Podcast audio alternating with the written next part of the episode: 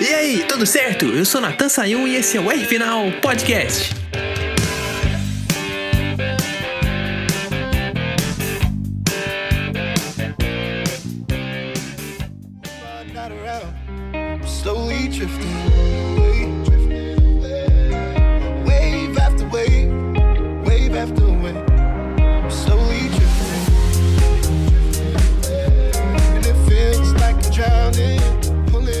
Pois é, senhoras e senhores, temos aí um novo bicampeão das 500 milhas de Indianápolis.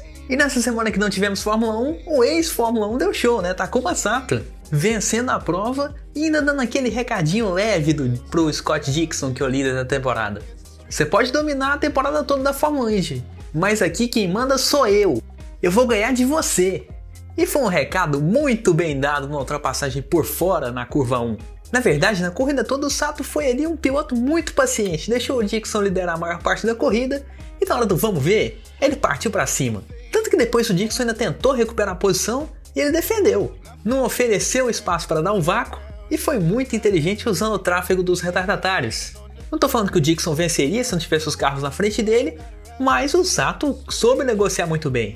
Como também quando os dois tinham a pista livre, ele soube defender muito bem. Claro que aquele incidente do Spencer Pigot no final que gerou a bandeira amarela, que fez a corrida terminar sobre os carros atrás do safety car, ajudou muito o piloto japonês. Mas de- antes de ter aquilo, o Sato já tinha vitória na mão garantida ali, com a experiência toda na frente. Acho que até podia ter escrito no carro, no aerofólio, arigato, sayonara, thank you, porque o Dixon não ia pegar mais não. E essa vitória tem um valor simbólico muito importante, porque o Sato ganhou a corrida pela Honda.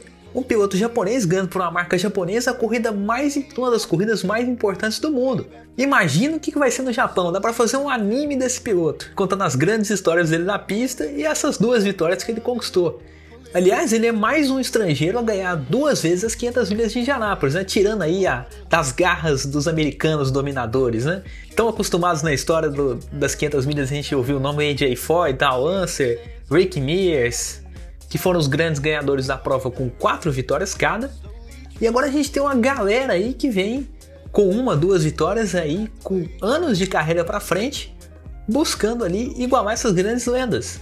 Além do Sato, que venceu em 2017 e venceu agora de novo, tem o Simão Pagenaud, que venceu no ano passado, o francês, aí muito rápido. Tem o Will Power, o australiano, que venceu em 2018. E sem contar os estreantes, que na Fórmula Indy esse ano são vários. A gente teve um holandês, Rennes VK, que cara, assustou todo mundo. Nessa primeira 500 milhas que ele fez, já disputou a pole. Então se der mais um tempinho para ele, imagina o que pode fazer. Esse ano ele largou em quarto, terminou em vigésimo, mas é aquele negócio, né? Circunstâncias de uma corrida de 200 voltas. Uma coisa que ele deve aprender ao longo dos anos que ele vai ficar na Fórmula Indy é que Indianápolis é uma corrida bastante imprevisível e castigadora.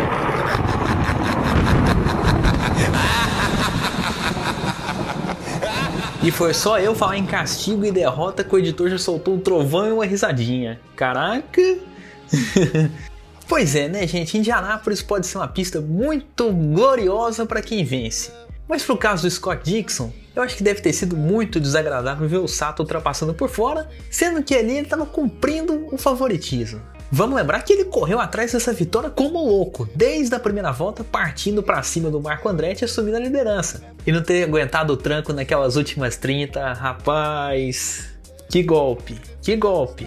Que golpe duríssimo pro líder da Fórmula 1 de 2020. Pior ainda é você carregar o nome Andretti. Cara, falar de Andretti na Fórmula Indy é uma benção e uma maldição.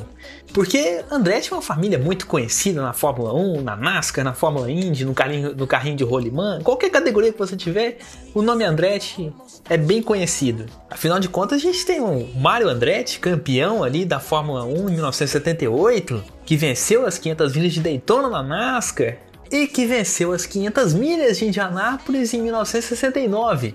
Mas depois disso, os italianos barra americanos carregam um peso do tamanho do mundo nas suas costas. Desde 69, os Andrettis não vencem mais. E esse ano o Marco Andretti, neto do Mário, filho do Michael, sobrinho do John, teve ali a chance de vencer e finalmente quebrar o tabu de 51 anos sem vencer. Tô até perdendo a conta aqui, poxa. Mas a pole position que o Marco conquistou não valeu de nada, porque foi engolido pelo Scott Dixon na largada. E não só isso, terminou ali na 13 terceira posição, bem longe do top 10, e a maldição dos Andretes continua. Uau. Mais do que falar dos Andretti também, temos outra maldição, né? Fernando Alonso, bicampeão de Fórmula 1 e mais um ano de Indianápolis jogado fora. O Alonso ali sendo mais uma vez cotado para ser um dos favoritos para vencer e decepcionou assim, não, não vou falar que foi do mesmo jeito que 2019, que naquela corrida ele nem conseguiu classificar o carro para largar, mas o Alonso foi ali um piloto de pelotão intermediário para trás. Caramba, para vocês terem uma ideia, ele largou na 26 posição, terminou ali no 21 lugar. E ficou ali passando aperto, porque quase tomou uma volta do Scott Dixon, que estava liderando a corrida. Mas aquilo tudo eu já sabia, porque estava ali analisando a corrida, o grid de largada, e ao mesmo tempo trocando mensagens com meu grande amigo Rodrigo Goniades, o Goni. Aquele rapaz inesquecível que apresentava comigo o programa do R Final na época da Web Rádio Antena Esportiva. Enfim, a gente estava conversando e eu fiz para ele duas perguntas: quem poderia vencer a corrida e se o Alonso teria chance de vencer mesmo largando da 26 colocação. Mas para ouvir a resposta dele, eu vou ter que voltar no tempo seis dias, até, o, até a terça-feira antes da corrida. Mais especificamente até o dia 18 de agosto. Vamos entrar aqui no meu DeLorean e eu mostro a mensagem. Olá, Natan! Olá, galera do R Final. Muito bom estar aqui novamente ao lado do meu querido amigo Natan, o maior comentarista de automobilismo do mundo. Olha só, meus queridos. Fórmula Indy 500 milhas de Indianápolis, uma das corridas mais sensacionais da história do automobilismo. Favoritos. A gente pode dizer que os cinco primeiros são os favoritos, os cinco primeiros do grid de largada.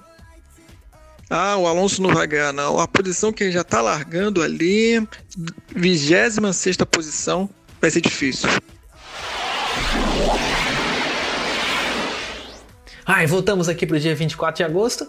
E pois é, né, gente? O Goni podia jogar na Mega Sena, porque ele acertou du as duas coisas. Acertou que o Alonso estava numa posição muito difícil para ganhar a corrida, e acertou que o vencedor das 500 milhas ia sair das cinco primeiras posições. Isso incluía, claro, o Takuma Sato que estava largando em terceiro.